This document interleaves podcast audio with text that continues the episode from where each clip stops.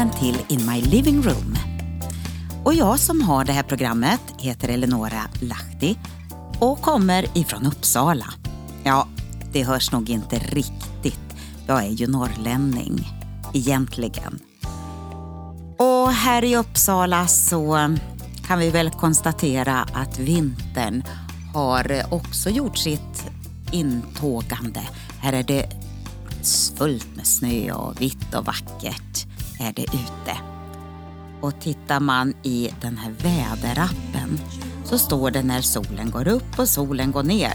Och här i Uppsala så går solen upp 8.47 och ner 14.43.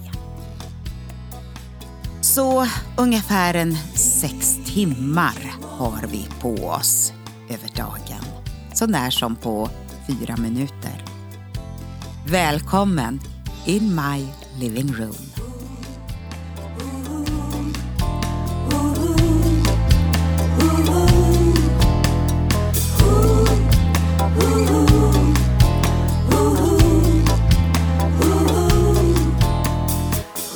Ja, så har vi julen som börjar närma sig. Det är inte många dagar kvar. Och om bara några dagar så har vi också vintersolståndet. Vi är mitt uppe i den mörkaste, mörkaste delen utav året. Men snart vänder det. Och idag så ska vi tala lite granna om vinterhögtiden.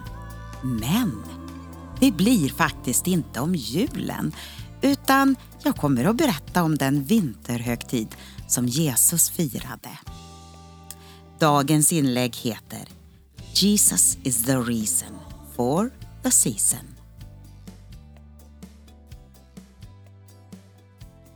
I dessa dagar funderar jag på hur det kunde vara möjligt för mig i mina frikyrkliga kretsar att ha levt långt upp i vuxenåren och aldrig hört om en av de viktigaste högtiderna som judarna firar och som faktiskt är högst relevant för oss också i vår tid. Chanukka, tempelinvigningen, högtiden med det tidlösa budskapet.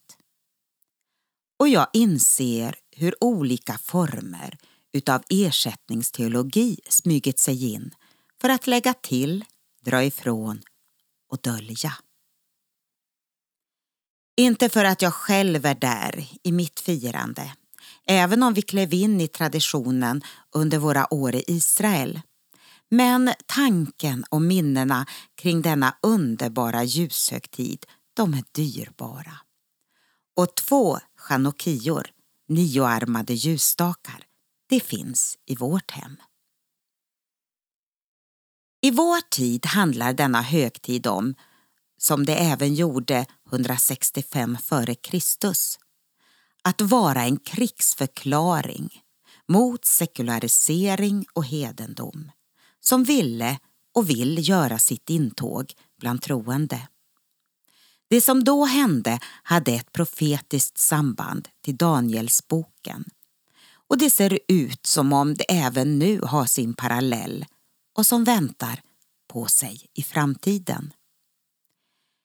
Det var en händelse som inträffade mitt emellan gamla och nya testamentet och det var en fest som Jesus firade.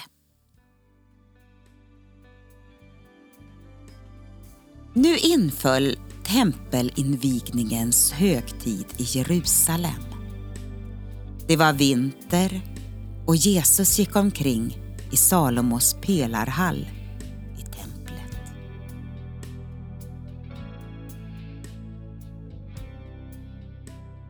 Det står om det i Johannes 10.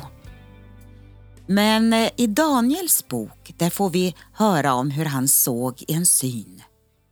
Kungar, horn och riken. Och profetian i kapitel 8 och kapitel 11, ja, den var så klar och detaljerad att man har trott att den blev nedskriven efter att allt hade hänt. Men faktum är att drygt 200 år låg emellan profetian och början på händelserna. Allt började med Alexander den store och sedan hans fyra generaler som fick dela det grekiska riket mellan sig. Och Israel, det hamnade i mitten.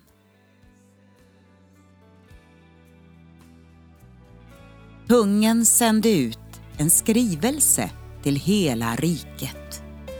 Alla skulle bli ett enda folk och var och en skulle överge sina lagar och seder. Det här kan man läsa om i första Makaberboken, en historisk skildring. Antiochus Epifaners, det var en utav dessa generaler. Han stärkte sin makt och fick ett enormt inflytande i det grekisk-syriska området. Och allt handlade om enhet och styrka. Livets alla områden skulle enas under den hellenistiska tanken. Allt ifrån språk, konst, religion, seder och bruk. Och många judar följde med trenden för man ville så gärna bli som alla andra folk. Men inte alla gick med i det ledet. Man hade fått se hur templet skändades under flera år. 171 till 165 före Kristus och en staty av Zeus uppfördes i templet och man tvingade präster att offra och äta svinkött. Bibeln blev förbjuden och alla som trotsade olika bud de fick hårda straff. Religion och kultur var nästan helt utplånat. Och i detta kaos sker undret. Fariseerna kämpade emot och en prästson, Judas Maccabeus, drog igång ett uppror tillsammans med sina bröder och vänner Maccabeer-upproret med få och dåliga vapen. Genom ett under lyckades man driva den syriska armén på flykten. Nu behövde templet städas och renas. Och minoran, vars ljus alltid skulle brinna, det måste tändas. Men den helgade oljan som fanns i ett litet krus, den skulle bara räcka en enda dag. Och ännu ett under skedde. Oljan det räckte i åtta dagar och man hade då fått fram mera olja. Och här i min blogg så har jag en bild på när jag står bredvid en kopia av den här jättestora vackra minoran i Israel. En nyproducerad minora och man har gjort olika efterforskningar och fått fram utseende material med mera. Ja, den väger 500 kilo och innehåller 45 kilo 24 karats guld med ett beräknat värde på 3 miljoner dollar. Det är en riktigt mäktig minora. Ja, åter till texten. I vår tid har vi liknande utmaningar där vår frihet på olika områden står på spel. Och kontrollsamhället tågar in med kraft i en tid av oroligheter, terror och maktmissbruk. Och begränsningar av friheten gör sig gällande. Historien upprepar sig och vi är tillbaka till ruta ett där bland annat ett land behövs för Messias att återvända till. Vi har en fiende som jobbar på högtryck för att förstöra, misstolka och ta bort förutsättningarna för att Guds ord ska kunna fullbordas.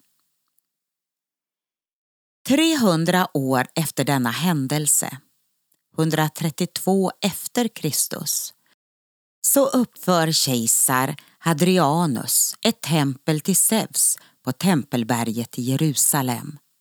Och fruktansvärda förföljelser uppstår mot judiska församlingar i romarriket.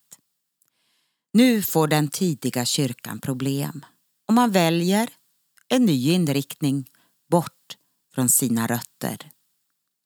Och hebreiskt, bibliskt tänkande det byts ut mot grekiskt.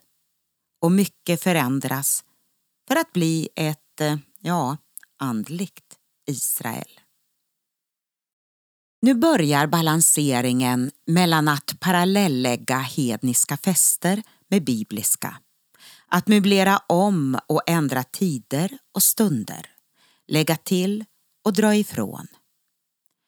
Julfirandet det blev en blandning av Jesu födelse, asagudar, fruktbarhetsguden Saturnus, helgonen Nikolaus och Sankta Lucia och sol och ljusguden Mitras födelsedag, bland annat. Allt detta fick samsas tillsammans med vidvinterblot och midvintertid. Kanske inte tanken var så tydlig och man insåg inte konsekvenserna av detta. För på något sätt ville man väl att alla skulle med i firandet. Det är det man kallar synkretism, religionsblandning. Och vad har det här med oss att göra i vår tid? Du hörde orden enhet, religion, förbud, sekularisering. Ja, jag vet varför jag firar jul, men jag vill också att vi är medvetna om de krafter som vill förändra och ta bort det som vi ser som Jesus is the reason for the season. Och när man på skolavslutningen ändrar texten till sången Nu tändas tusen juleljus, ja, då har något allvarligt hänt. Julfirandets ursprung suddas ut och är på väg att bli något annat. Om inte Makabeer-upproret hade inträffat hade inte vi haft vår bibel idag och inget land där Messias kunde födas. Det var och är den fysiska och andliga förutsättningen för att Guds frälsningsplan ska fullbordas. Det känns som om det har klara, tydliga rötter i sig för sitt firande. Chanukka. Ja, happy Chanukka och en riktigt god jul ifrån mig, Eleonora Lahti, in my living room.